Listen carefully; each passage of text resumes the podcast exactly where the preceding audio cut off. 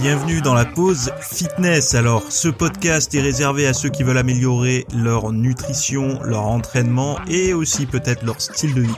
Donc, pour tous ceux qui me suivent depuis quelques temps déjà, vous pouvez me laisser une petite évaluation sur la plateforme de podcast de votre choix.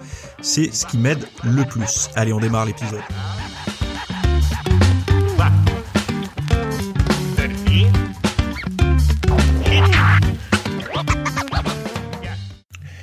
Et salut à tous, nouvel épisode aujourd'hui. Aujourd'hui, on va parler d'inflation alimentaire, on va parler de thérapie antifringale et de sport pour oublier. Euh, donc voilà, donc je, voulais faire un petit retour euh, rapide, rapide sur un des, hum, des reportages que j'ai pu voir, euh, grâce à vous d'ailleurs, à un des abonnés qui m'a envoyé, je sais plus quand, c'était, je sais même plus par quel biais c'était. Euh, sur, euh, je crois que c'était E, oui même c'est sûr, c'est E égale M6 sur euh, les différents régimes pour maigrir, etc. Et c'est juste en fait un constat que je fais de tous ces régimes-là, de toutes ces approches-là, de tous ces... Enfin, c'est surtout de tous les reportages qui peuvent exister. en fait, il... ce qui est intéressant de voir, c'est que sur la plateforme de replay de ces émissions-là, souvent vous avez les émissions de l'année dernière, puis de l'année d'avant, puis de l'année. Enfin, je crois que la plus vieille que j'ai trouvée, c'est 2018. Euh, donc j'ai regardé ça. Et alors, je sais pas si c'est encore euh, disponible au moment où vous écoutez. Hein. Mais bon, peu importe, ça, ça, ne vous aidera pas à comprendre ce que je vais dire là. Euh, on, on, se rend compte que c'est toujours les mêmes questions qui sont posées. La première étant, euh, est-ce plutôt le gras ou plutôt le sucre qui fait grossir? Donc ils répondent à chaque fois et bon voilà. Et mais ils reposent quand même la question à chaque fois. Donc voilà. Euh, et deuxième question, c'est est-ce que le sport fait-il vraiment maigrir? Voilà. Et encore une fois, ils y répondent et ils reposent la question l'année d'après. Bon, ça c'est une chose. Mais le deuxième truc que j'ai observé, je me suis dit ça c'est quand même fou parce que pour une émission qui se veut aider, alors, je sais même pas si elle se veut aider. Je pense qu'elle se veut plutôt pédagogique euh, au niveau scientifique et tout. Euh, à un moment donné, ils font une expérience où euh, ils, en fait ils font un, ce qui s'appelle un phénomène de, de, de, filtre, si vous voulez, un petit peu comme Akinator, ceux qui connaissent l'application Akinator qui devine la personne là. Bah, au fur et à mesure, on, on pose des questions et en fonction des questions, bah, il y a des choix qui sont éliminés. Il en reste plus que quelques-uns à la fin. Bah, là, ils font un peu la même chose. Ils ont tout un panel de, de, de personnes euh, qui ont fait des régimes en phase 2 euh, je sais plus combien ils sont, mais il y a un bon paquet de gens. Ils ont un panneau d'un côté qui est rouge et de l'autre côté qui est vert, et euh, ils leur posent des questions si c'est oui ou non, ou si c'est, enfin peu importe, si vous avez perdu, eh, avez-vous euh, perdu du poids lors de votre régime? Donc si c'est oui, euh, montrez le vert, si c'est non, montrez le rouge. Donc globalement, tout le monde montre le vert. Puis ensuite, avez-vous fait du sport durant votre régime? Donc et en fonction de, ceux qui ont dit rouge, ils sont éliminés au fur et à mesure. Et en fait. Il y a un truc qui m'a paru fou, c'est qu'à un moment donné, il y a une question qui est avez-vous repris vos kilos après votre régime? Et en fait, là, majoritairement, les gens ont dit oui, parce que effectivement, un régime, beaucoup de personnes reprennent leur poids. Mais il y avait six personnes qui n'avaient pas repris leur poids. Donc, qui ont mis non, qui ont mis rouge. Et eux, ils sont sortis de l'écran. Moi, je me suis dit, bon, si je me veux un truc un peu pédagogique, euh, je vais prendre ces six personnes-là, je vais les mettre devant la caméra, et je vais leur dire bon bah écoutez euh, vous êtes euh, sur le je sais pas il y avait peut-être 30 euh, personnes vous êtes que 6 vous êtes les 6 qui n'avaient jamais repris le poids après votre régime. C'est quoi le secret quoi? On va essayer de trouver le dénominateur commun entre vous 6 pour voir ce qui fait que vous vous vous n'avez pas repris le poids. Non non. On les a jamais entendus ces personnes. C'est-à-dire qu'elles sont sorties de l'écran. On a préféré conserver les gens qui vont dire oui, j'ai testé ce régime, mais j'ai tout repris. En fait, comme s'il y avait un esprit pour, enfin, comme si montrer ce qui arrivait, ça énervait, et montrer ce qui échouait, ça rassurait. Et je me dis, mais on peut pas s'en sortir si une émission. Alors, je, j'en sais rien pour elle en particulier. Je m'en fiche, hein, je l'attaque pas elle. Euh, euh, au contraire, moi, j'adore qu'il y ait des émissions sur la nutrition, sur les régimes et tout, puisque ça me donne de la matière après à réflexion pour prendre un peu, un peu la, température du, du moment euh, par rapport à ça. Euh, j'ai peur en fait. Je me dis bon, factuellement, qu'est-ce qui fait qu'une émission perdure dans le temps? Ben, c'est son. Si une émission ne fait plus du tout d'audience, l'émission disparaît forcément. Donc, s'ils font cette stratégie depuis des années, c'est que les gens regardent. Les gens préfèrent ça. Peut-être qu'ils ont essayé une, quelque chose de plus pédagogique et que les gens ont dit non, ça m'intéresse pas. Et c'est ça en fait la problématique, c'est que j'ai peur que ce genre d'émission soit biaisé par la quête de l'audience. L'audience à tout prix, si on montre aux gens euh, que c'est des entre guillemets c'est des, des, des, feignants ou euh, euh en fait euh, qu'ils n'ont pas compris que le régime ben il fallait plus jamais remanger comme tu avais mangé avant. Des trucs qui vont vraiment les contraindre non. Par contre si on leur dit que il faut une nourriture équilibrée ou tu peux de temps en temps même quasiment tous les jours manger des gâteaux et tout du moment que tu n'abuses pas sur le paquet là ça ça fait vendre. Parce que les gens en fait ils se rendent pas compte de ce que c'est qu'abuser sur le paquet. Ils disent non mais il faut manger de tout. Et c'est une problématique parce que il faudrait que ce genre d'émission ne soit pas euh, dépendante de l'audience. Donc, est-ce que par exemple sur le service public, ce serait possible de basculer ce genre d'émission sur le service public? Comme ça, au moins, c'est plus dépendant de l'audience, puisque logiquement, le service public ne doit pas être dépendant de l'audience. Enfin, sauf, je sais pas maintenant, puisqu'il n'y a plus la redevance, mais euh, à l'époque, ça devait pas être dépendant de l'audience, ça devait vraiment être euh, ben, un service public, c'est-à-dire qu'il n'y a pas de billets, de, voilà. Et ça me pose un problème, moi, pas ces émissions.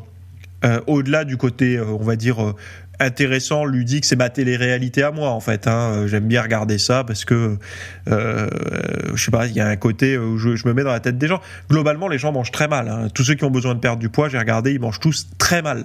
Euh, en fait, ils viennent tous de loin. C'est-à-dire qu'une personne comme vous, qui m'écoutez en ce moment, je sais globalement l'audience qui m'écoute, vous ça va pas vous parler parce que même si vous sentez pas que vous êtes au régime, votre nutrition elle est tellement à des années-lumière de ce que mangent que si vous les faites manger comme vous vous mangez aujourd'hui, ils maigrissent sans faire de régime en fait, parce que c'est tellement sain par rapport à ce que eux font qu'ils maigrissent naturellement. C'est pour ça qu'en fait le, les, gens euh, et moi le premier je tombe dans le panneau, mais c'est vrai que j'aurais tendance à leur mettre, à les mettre au régime un peu plus sévère ces gens-là, mais finalement non, ça sert à rien. Pourquoi? Parce que ils sont tellement loin d'une alimentation saine. Bah, regardez, euh, les, je crois qu'il y en a un, c'était pas de carbo, euh, l'autre c'était. Alors je sais plus j'en ai vu tellement là, en, peu de temps là. À mes pauses déjeuner, euh, je faisais un truc que je déconseille, c'est-à-dire regarder la télé en même temps que je mange, et je mettais ce genre d'émission pour essayer de voir un petit peu ce que c'était. Alors ma femme pète un câble parce qu'elle a une voix off en permanence qui est moi en fait, hein, et elle me dit mais tu vas te taire un peu. Ben, tu m'étonnes. Je suis, j'ai les, les, les, les, poils et les cheveux qui se qui se dressent moi quand je j'entends certains certains professionnels de la nutrition euh, parler. Euh, malheureusement, c'est qu'un avis personnel, puisque j'ai rien à dire face à des, des professionnels comme eux, mais quand même, euh, il y a des fois les poils qui se dressent, quoi. Voilà, j'ai fait une petite intro longue. Euh, allez voir ces émissions en replay. Donc, euh, je crois que celle-là, en particulier, une, que j'ai vue, c'est E égale M6. Euh, c'est les, régimes font-ils maigrir Ou vous tapez E égale M6 régime. C'était la semaine dernière, je crois, un truc comme ça. Donc, vous allez voir sur la plateforme de replay de d'M6 et vous la verrez, quoi. bonne émission pour prendre la température un petit peu de ce que l'audience a envie de voir par rapport au régime et tout ça, quoi. Mais encore une fois, n'oubliez pas une chose, quand vous regardez une émission, dites-vous toujours qu'une émission est censée vous montrer, alors une émission entre guillemets de télé-réalité ou de, comme ça, est censée vous montrer pire que vous, des gens qui font moins bien que vous. Pourquoi? Parce qu'il y a un effet euh, euh, relaxant, c'est un petit peu comme, vous savez, euh, ceux qui...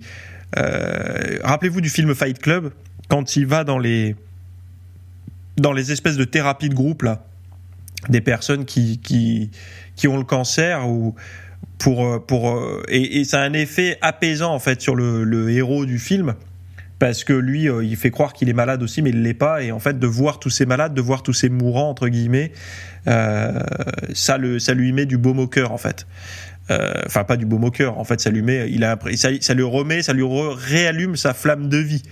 Et ben là c'est un petit peu la même chose. J'ai l'impression qu'en montrant des émissions où on voit pire que soi ça nous fait relativiser sur notre condition Et si vous avez quelque chose comme ça qui, euh, chaque semaine, vous savez qu'en regardant ça derrière, vous vous sentez mieux, vous dites finalement ma vie elle est pas si mal, euh, ça a un effet, euh, je vais pas dire addictif, mais on y retourne en fait. Donc c'est peut-être ça l'effet de, de, levier des, des émissions. On vous montre toujours des gens pires. Vous avez jamais remarqué comme ça, euh, que ça soit pour la santé mentale, pour le tour de taille, euh, pour tout un tas de choses, on, on, prend toujours des cas relativement euh, marginaux de manière à, quand je dis marginaux, c'est marginaux euh, plutôt dans le, dans le négatif, de manière à vous, comment dire, à vous vous faire sentir bien. Alors vous qui écoutez, encore une fois, je sais que vous êtes dans le monde du fitness, mais on va dire que le grand public, euh, il se retrouve pas là-dedans. Parce que forcément, moi j'ai vu une personne là, à un moment donné qui s'est mis torse nu dans l'émission, qui avait à peu près mon âge, voire un peu plus, il s'est mis torse nu. Bon, dans mes potes autour de moi, si j'en prends même un éventail de 10 potes autour de moi, si je les mets torse nu, il y en a aucun qui avait un beat comme lui, quoi. Donc ça reste quand même quelque chose. Et pourtant, mes potes ne sont pas des gens qui font la même chose que moi. Euh, donc il y a quand même un, il y a quand même un, il y a un effet de, on va prendre les, les gens qui vont être pas dans les extrêmes, mais quoi que si, en fait, hein, dans les extrêmes, faut oser dire les choses telles qu'elles sont, quoi. Après, là où je suis content, c'est que dans l'émission, il recommence à inclure le facteur santé dans l'obésité. On n'est plus que dans le côté euh, esthétique, mais aussi on, remet le mot santé, mais le mot santé, non pas vous êtes en mauvaise santé aujourd'hui, mais vous êtes porteur futur d'une mauvaise santé à cause du surpoids. On a dit aussi, par exemple, dans l'émission, euh, qu'une personne en surpoids a plus de difficultés à tomber enceinte et a plus de risques de hum, fausses couches, etc. Des choses qu'on ne disait pas il y a encore euh, quelques années.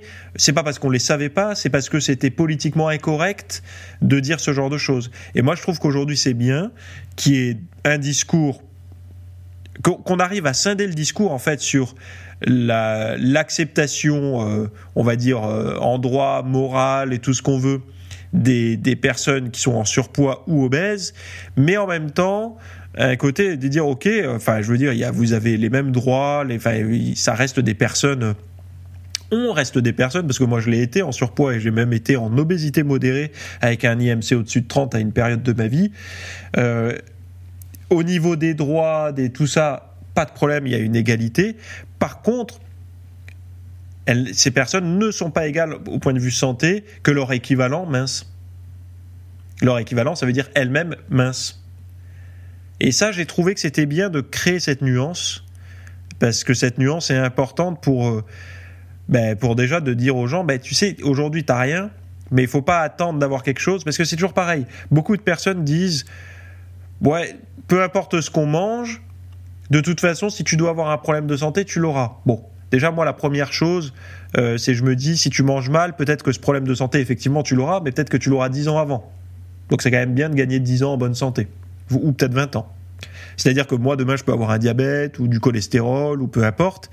Et, euh, les gens vont pourraient dire, oui, mais regarde, il mangeait bien, mais il a quand même eu ça. Eh, mais bon, peut-être que je l'aurais eu à 20 ans ou à 25 ans au lieu de l'avoir à 35. Et c'est ça, en fait, le, biais qu'il qui faut comprendre. Ensuite, pourquoi je raconte tout ça? Euh, Oui, parce que euh, les gens ont tendance, regardez bien, la nutrition ne devient importante que lorsqu'on a un problème de santé. C'est-à-dire que les gens font attention à leur santé, enfin à leur nutrition, que lorsqu'ils ont du diabète ou lorsqu'ils ont de, l'hypertension ou du, cholestérol. Là, ils vont se dire oui, mais je peux plus manger si je peux plus manger ça.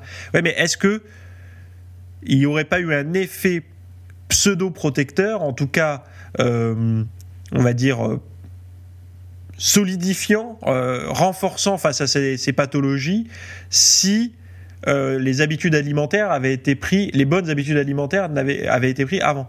Et ça, j'ai un problème, c'est ce discours en tant que tout va bien, mangez mal, mangez ce que vous voulez, c'est pas grave. Le jour où vous aurez un problème de santé, par contre, il faudra manger autrement.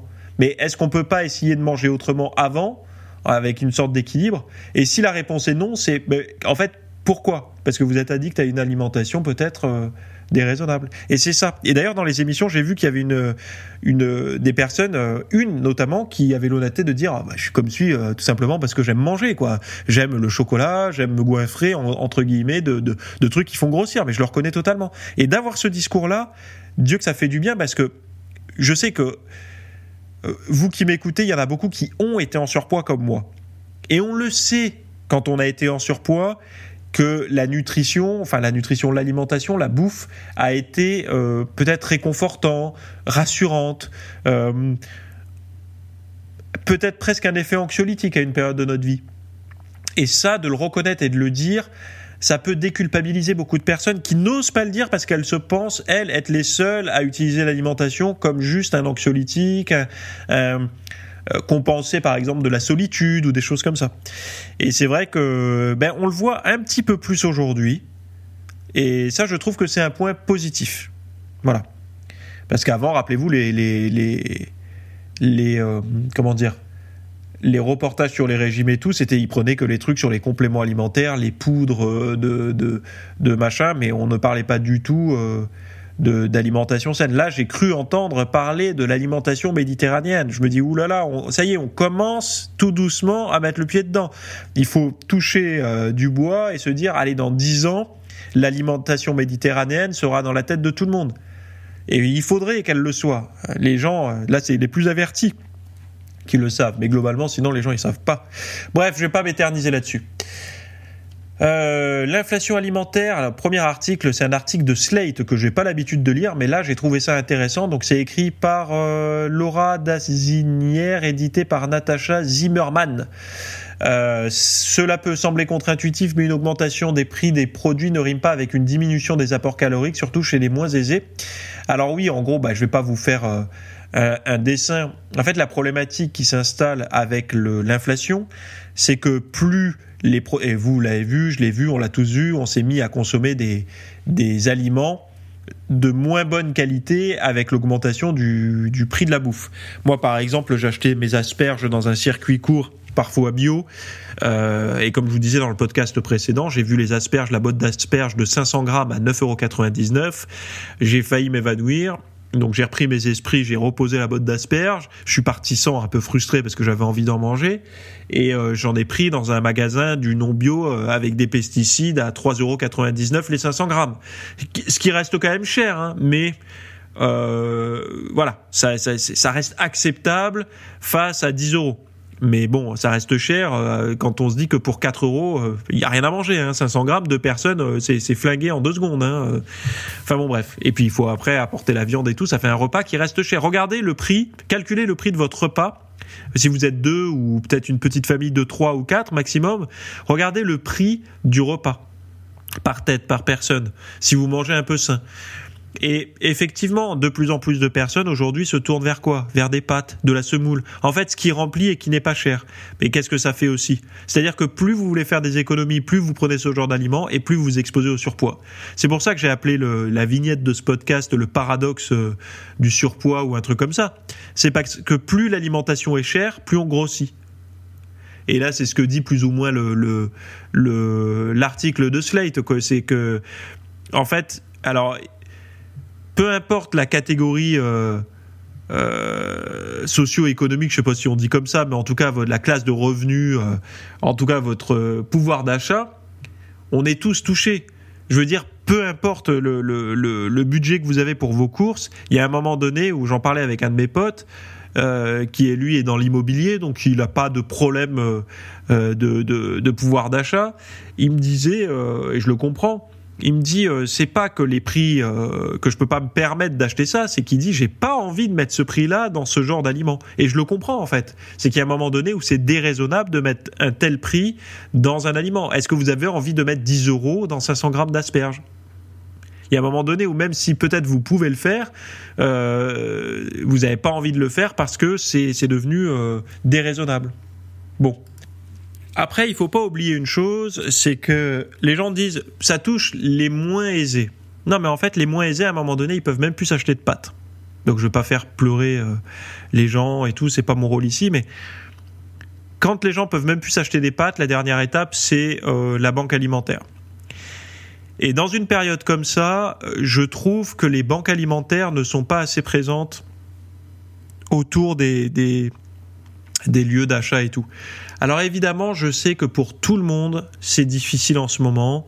Euh, mais, et que euh, d'ailleurs, je trouve que les banques alimentaires, ils sont euh, ils sont un peu gauche des fois là, les, les restos du cœur, les machins et tout sont un peu gauche parce qu'ils donnent des, des, des, impératifs et tout ça. Et, euh, laissez les gens prendre ce qu'ils veulent quoi. Enfin, en tout cas, euh, évidemment, je sais que s'il y en a qui m'écoutent, qui font partie des restos du cœur là, ou des, des banques alimentaires X ou Y, euh, vous savez que vous avez des directives qui sont, euh, mais non, non, vous donnez ce que vous pouvez. Mais après, les individus sur place, des fois, on se sent un peu agressé. prenez ça pour les enfants, pour les machins. On sent un peu, il y a un effet culpabilisant si on le fait pas et tout. Et parfois, ben, peut-être que juste un petit paquet de riz, c'est peut-être le maxi qu'on peut acheter actuellement et on, a un peu honte de donner que ça, mais peut-être que c'est que ça qu'on peut donner. Donc faites attention au discours que vous avez parce que ça peut culpabiliser des gens euh, et du coup ils vont eux se mettre à la rue. Euh, alors que, enfin voilà quoi, ils auraient pris quelque chose dans tous les cas, mais là vous les avez peut-être un peu trop culpabilisés, donc ils ont acheté plusieurs choses et c'est eux qui vont enfin qui vont pas pouvoir euh, bouffer regarder leurs enfants bouffer parce que dans l'assiette ils pourront pas manger quoi.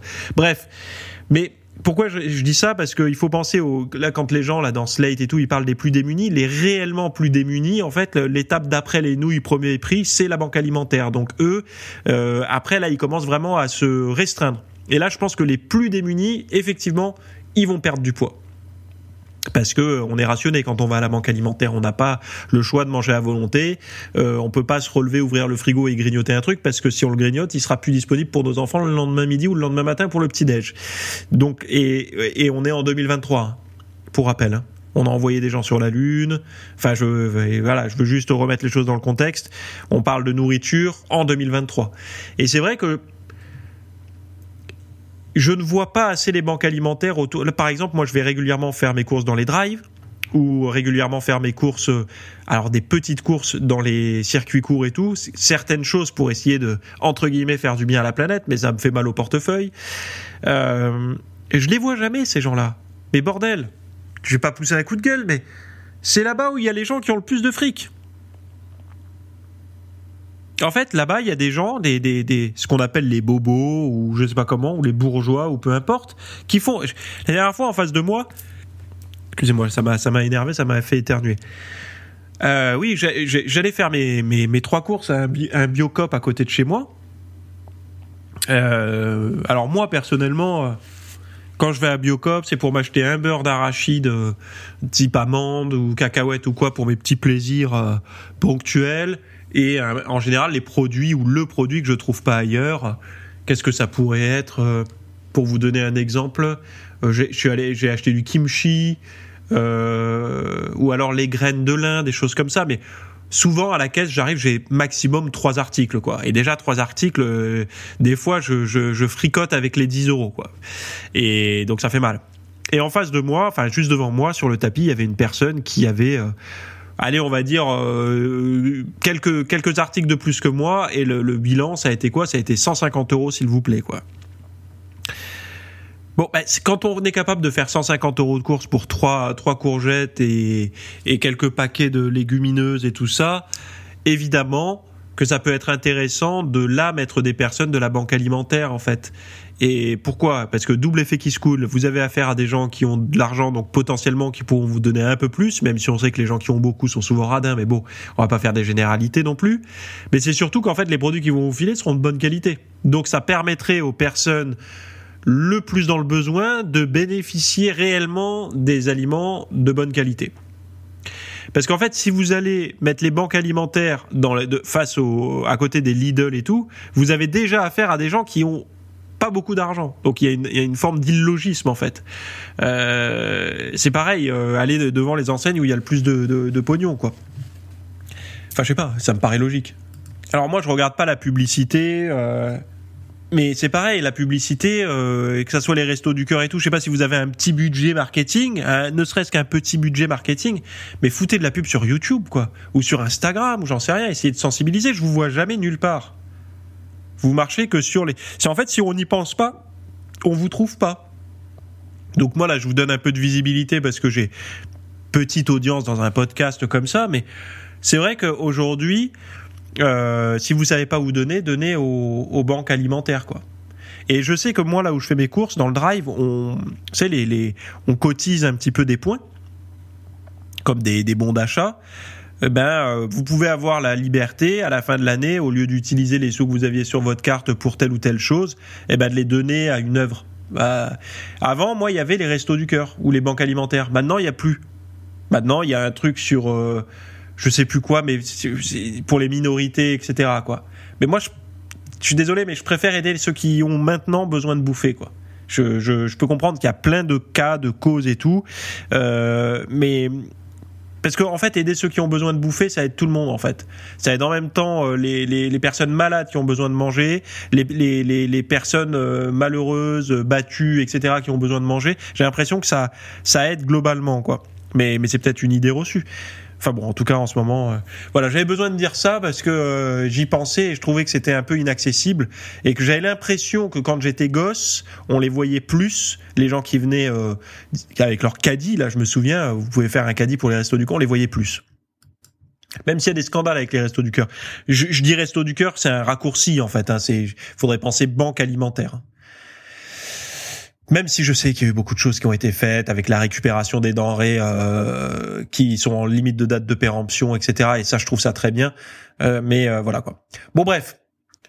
Euh, que faut-il faire contre les fringales et les troubles euh, du comportement alimentaire, ben, j'en parle souvent. Une des thérapies qui marche le mieux, c'est la TCC, donc thérapie cognitivo-comportementale. Et là, c'est un article de, de, de Priscille Tremblay, journaliste scientifique pour la nutrition.fr. Euh, donc tout ce dont je parle est, linké hein, dans les dans les notes de l'émission. Hein pour aller voir les articles complets. Donc de quoi est composé un traitement par les TCC Les TCC sont un traitement structuré dans sa forme classique chez un thérapeute. Petite faute à thérapeute d'ailleurs. Il repose sur 20 séances, des objectifs sont fixés, les séances sont consacrées à la pesée du patient, à la révision des exercices, à la résolution des problèmes. Le programme peut également être accompli par le patient chez lui avec un livret de progression. La méthode comprend généralement les composantes suivantes. Identification des règles que le patient s'est imposé pour les remettre en question sur le plan comportemental. Remplissage d'un questionnaire alimentaire immédiat après avoir mangé et noter pensées, sentiments et comportements. Développement de stratégies pour prévenir les crises de fringales, de boulimie et les comportements compensatoires. Euh, une fois que l'alimentation régulière est bien établie et que le comportement compensatoire sont maîtrisés, que les comportements compensatoires sont maîtrisés, les patients réintroduisent progressivement les aliments qu'ils craignent la planification des repas. Le patient doit planifier ses repas à l'avance et toujours savoir quoi et quand sera euh, son prochain repas. La psychoéducation pour euh, comprendre ce qui entretient le trouble alimentaire et ses conséquences psychologiques et médicales. La pesée régulière, généralement une fois par semaine, afin de suivre le progrès et d'effectuer des expériences. Euh, prévention des rechutes pour identifier à la fois les stratégies qui ont été utiles et la manière de gérer les futurs obstacles potentiels. Le traitement étant limité dans le temps, l'objectif est que le patient devienne son propre thérapeute, qui devienne autonome, quoi. Et le challenge comportemental, par exemple, si un client pense que manger du chocolat lui fait prendre 500 grammes, il sera encouragé à en consommer et à voir si c'est le cas. Donc voilà, ça c'est la citation de l'article globalement, toutes les personnes que je connais autour de moi, à qui j'ai parlé, euh, qui ont, qui sont ou qui ont été victimes de TCA, donc de troubles du comportement alimentaire, je leur ai toutes dit, faites une foutue TCC, thérapie cognitivo-comportementale mais ils ne veulent pas le faire, ils, ne, ils fuient le sujet. Pourquoi? Parce qu'en fait, c'est une thérapie de l'action, c'est une thérapie qui n'est pas sur le blabla, la plainte euh, et la fausse solution, c'est une thérapie sur l'action. C'est-à-dire que c'est une thérapie qui va vous mettre face à des réalités, à des à de l'action. En fait, vous allez devoir travailler. C'est une thérapie qui n'est pas, pas que par la parole, mais qui est aussi par la pensée, par l'acte, par le l'agir en fait euh, physiquement, donc euh, dans l'assiette, sur la balance et tout. Et les gens préfèrent rester dans des croyances, dans des rêveries, etc., qui les maintiennent en fait avec leurs troubles euh, alimentaires. Si vous faites partie de ceux qui ont un TCA, regardez sur Doctolib qui propose des TCC autour de chez vous et prenez un foutu rendez-vous avec un thérapeute qui propose des TCC. Vous ne perdez rien à essayer. Ça va vous permettre de vous rassurer, de vous euh, parce qu'en fait, vous êtes en train peut-être de passer à côté de choses que vous aimez dans la bouffe et que vous vous interdisez.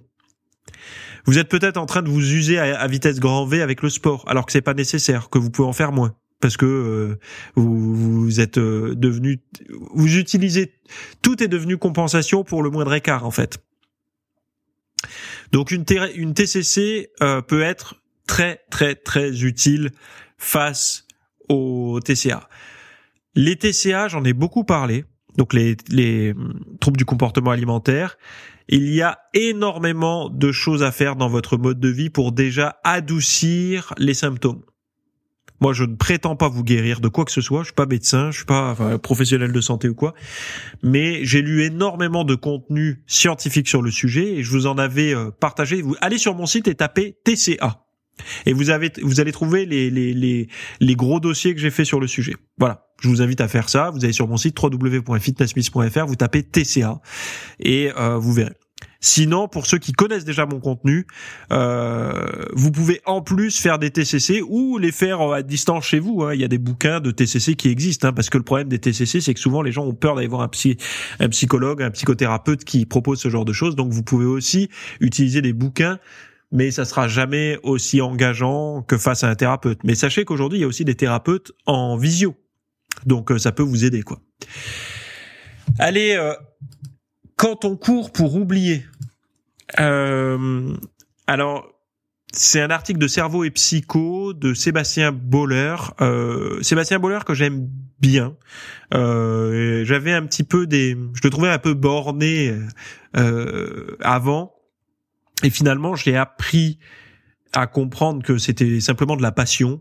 Euh, enfin, en tout cas, c'est un discours de passion et euh, l'individu mérite d'être entendu, notamment euh, sur le sens, sur la question du sens. Il a écrit un livre qui s'appelle, euh, je sais plus comment, mais il y a le mot sens dedans, que j'ai lu et que j'ai beaucoup apprécié euh, parce que il met le doigt sur quelque chose de très important actuellement, la quête de sens, etc. Et j'ai trouvé ça euh, très intéressant et sous un angle évidemment des neurosciences, hein. pas sur l'angle de, de, des chamans ou ou des choses où on sait déjà, enfin on sait déjà où il y a déjà beaucoup d'ouvrages. Lui, c'est vraiment sur quelque chose qui est euh, euh nouveau il met le doigt sur quelque chose de nouveau. Et là, il a écrit un article qui s'appelle Quand on court pour oublier, quand l'activité physique devient un moyen d'échapper à un état mental pénible, le bien-être diminue et l'addiction au sport guette. Alors vous savez qu'on parle beaucoup d'addiction au sport et tout, et c'est vrai que même moi, je ne je n'avais pas vu l'addiction au sport sous cet angle-là. C'est-à-dire que pour moi, dans ma tête, l'addiction au sport est euh, la suivante. On se met à un sport, ce sport nous plaît, il nous procure des bonnes sensations, on se sent bien, il nous donne des résultats esthétiques et donc du coup, on se dit qu'on ne peut plus vivre sans, sinon euh, c'est le retour de tous nos malheurs, le surpoids, la mauvaise humeur, etc. Donc il y a une forme d'addiction au sport parce que le sport nous donne sur le moment un sentiment de bien-être et globalement aussi un sentiment de bien-être. Donc on tombe dans l'addiction. Mais en fait, mon raisonnement était faux puisqu'une addiction, en règle générale, euh, crée du bien-être sur pendant la prise, donc durant l'effort, mais le mal-être revient, donc le bien-être est pendant la prise et le mal-être euh, revient entre les prises. Et donc ce qui rend addict puisqu'on revient toujours au sport. Alors que moi, ma vision était que ça rend aussi bien hors de la pratique, puisque quand on fait beaucoup de musculation, de cardio, d'une manière raisonnée, mais même beaucoup, sans s'épuiser, on va dire, le physique change, esthétiquement on se sent mieux, on se trouve entre guillemets plus joli, puisque même si c'est subjectif, il y a quand même cette euh, subjectif pardon, il y a quand même cet effet dans le miroir où on s'apprécie mieux quand on est en forme qu'en méforme. Euh, donc il y a un effet positif entre séances en fait. Après, Là où il définit l'addiction, je trouvais ça intéressant, c'est que euh, justement le l'addiction. alors je vais vous lire. Hein. Il y a deux façons de courir, démontre une étude de l'université d'Oslo et de Trondheim. Je sais pas comment on dit Trondheim en Norvège. Le, la première est liée à un processus cognitif d'expansion de soi. On s'y réalise, on repense de façon dynamique à ce qui compte pour soi, à ses projets, ses envies. Donc ça c'est plutôt dans mon cas de figure hein, pour le cas. Là je fais une petite euh, voilà. Et la seconde se rapporte à un processus opposé dit de suppression de soi. Par lequel on tient à distance des pensées ou émotions désagréables. La nature du sport change. L'activité devient un moyen d'échapper à un état mental pénible. On parle d'échappisme. Alors j'ai du mal actuellement avec tous ces mots échappisme, complotisme, euh, tous ces trucs-là. Le isme là actuellement, ça me met, euh, j'ai la colonne vertébrale qui se dresse euh, parce que j'ai l'impression qu'on Là, c'est pas une critique que je, enfin si, c'est une petite critique que je fais. En fait, j'ai l'impression que quand on met le mot isme à la fin de, enfin le, la terminaison euh, isme à la fin d'un mot, c'est une manière de de rendre péjoratif, de rendre négatif le terme. Bref, je clôt la parenthèse et je trouve qu'on devrait arrêter et réutiliser des mots normaux. En fait, si c'est mal, on dit que c'est mal. Si c'est bien, on dit que c'est bien. Point. Donc l'activité devient un moyen d'échapper à un état mental pénible. Donc c'est voilà euh, que cet état soit lié à l'anticipation de problèmes.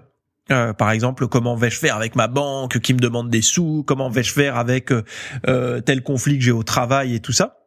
Ou à la rumination d'épisodes passés particulièrement pénibles, divorce difficile, licenciement, agression physique ou verbale, c'est que l'effort physique prolongé provoque une baisse d'activité frontale du cerveau appelée hypofrontalité, euh, qui allège le retour de ces pensées tyranniques. Mais l'étude des chercheurs norvégiens révèle que cette pratique sportive est alors associée à une baisse du bien-être, qui se répercute souvent par une augmentation des doses d'exercice physique pour oublier qu'on se sent mal, la quasi-définition d'une addiction. Donc pour sortir de cette spirale, une solution, identifier la motivation première de l'activité physique compulsive, etc. Donc déjà, euh, est-ce que vous vous mettez au sport parce que le sport en tant que tel vous rend bien ou est-ce que parce que le sport en tant que tel vous empêche d'aller mal? Je pense que c'est c'est par exemple, si vous vous êtes en train de ruminer, vous sortez. Alors moi, je, je suis partagé avec ça parce que par exemple, il y a, je vois deux façons. Euh, d'aller mal. C'est-à-dire qu'il y a la façon d'aller mal où vous savez que vous pouvez agir mais vous voulez pas agir, donc du coup vous vous mettez les problèmes sous le tapis. Alors il y a, y a le sport, mais il y en a, y en a ça va être le jeu vidéo, d'autres ça va être euh, euh, la télévision, etc. Donc ils savent qu'ils ont un problème à traiter, mais ils le, et on en a tous. Hein. On en a tous. Hein. On, agit tous. C'est pour ça que je veux déculpabiliser les gens là euh, tout de suite. Je vais, je vais mettre tout le monde à l'aise. J'ai des problèmes comme ça. Vous avez des problèmes comme ça. Tout le monde, même le président de la République et, et le pape, a des problèmes comme ça. On a tous un petit domaine où on, on est un peu dans le déni. On veut pas trop y penser. On sait que ça existe, mais on le met de côté. Ne serait-ce que par exemple le fait qu'un jour on va tomber malade et mourir probablement. Enfin mourir sûr, mais tomber malade probablement, mais mourir à coup sûr. Hein. Donc c'est, je vous prends des cas extrêmes, mais globalement, il y a tous des petites choses comme ça qu'on s'empêche de penser, qu'on met sous le tapis et qu'on essaye de meubler avec autre chose, quoi.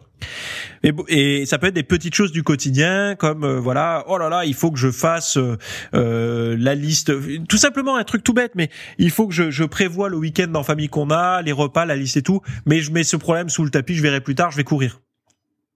Et eh bien penser qu'en fait ça va aller mieux après, c'est faux. En fait, on va aller courir, ça fait du bien, c'est très bien pour la santé et tout, mais en fait ce problème, on peut le traiter. Donc moi je fais la différence entre un problème qu'on peut traiter, où on peut agir, et un problème sur lequel on ne peut pas agir. Et je trouve que le sport est utile sur les problèmes sur lesquels on ne peut pas agir.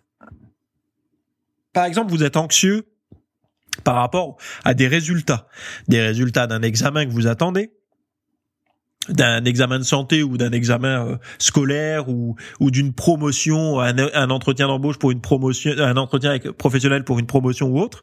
Et là, vous n'avez plus la main dessus. C'est-à-dire que votre état de santé, c'est fini, les, examens, les, les analyses sont faites, vous pouvez pas agir euh, rétroactivement sur votre santé, ni sur euh, l'écrit que vous avez rendu pour un devoir, ni sur la prestation que vous avez fournie pour votre prochain poste.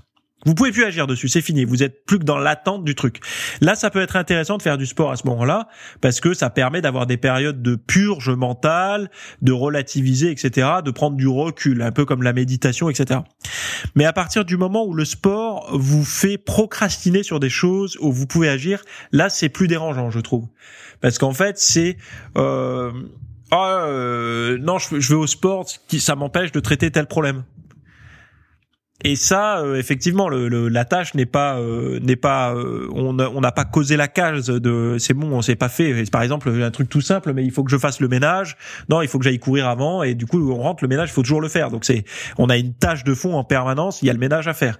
Je prends des, je prends volontairement des cas dans les deux extrêmes, quoi, des, des, des problématiques aussi simples que le ménage et aussi complexes que la mort, quoi. je, je le fais exprès pour montrer qu'il y a tout l'éventail de trucs entre les deux qui sont les, les, les choses qu'on maîtrise et les choses qu'on maîtrise pas.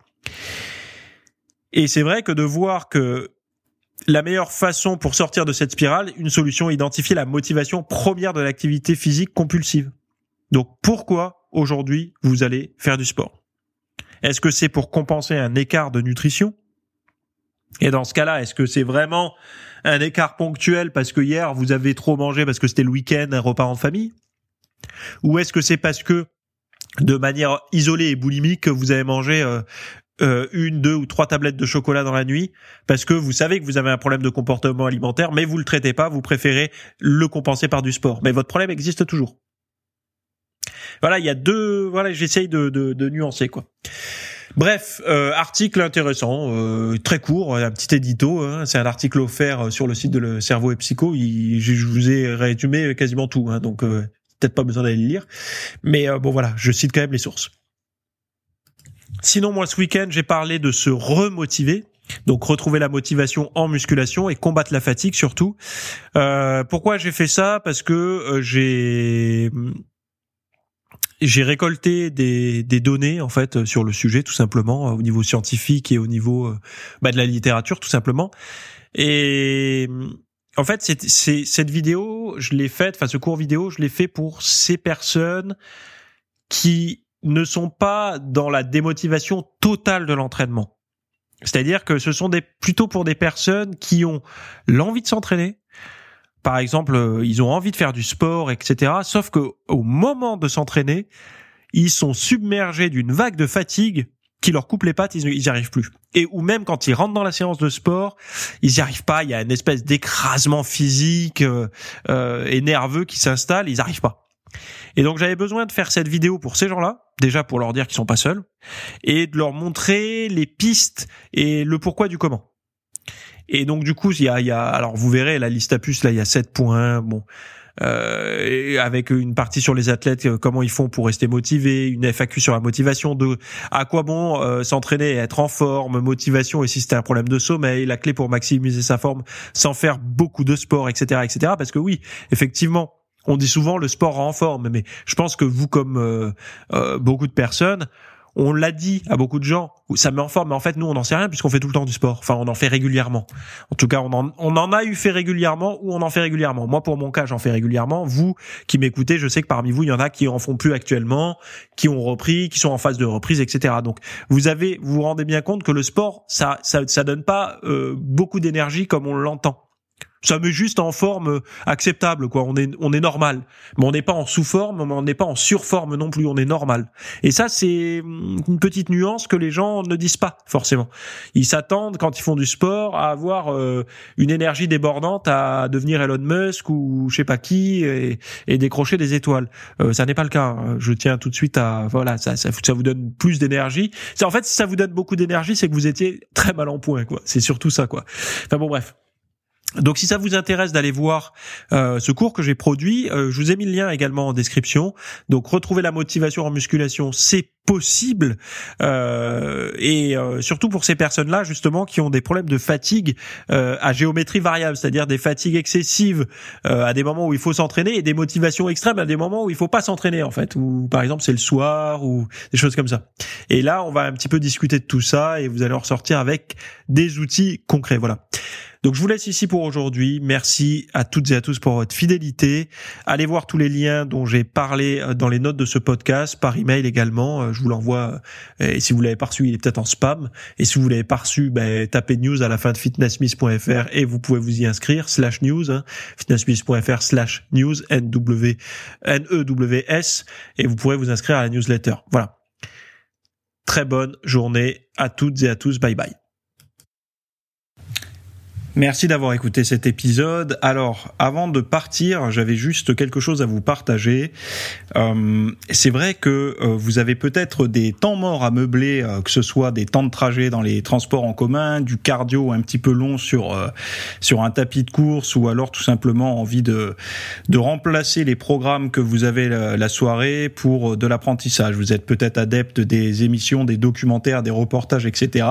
Sauf que dans le monde de la de la musculation, de la nutrition, du développement, ben voilà, d'un mode de vie sain, etc. C'est un peu maigre en contenu dans les médias grand public.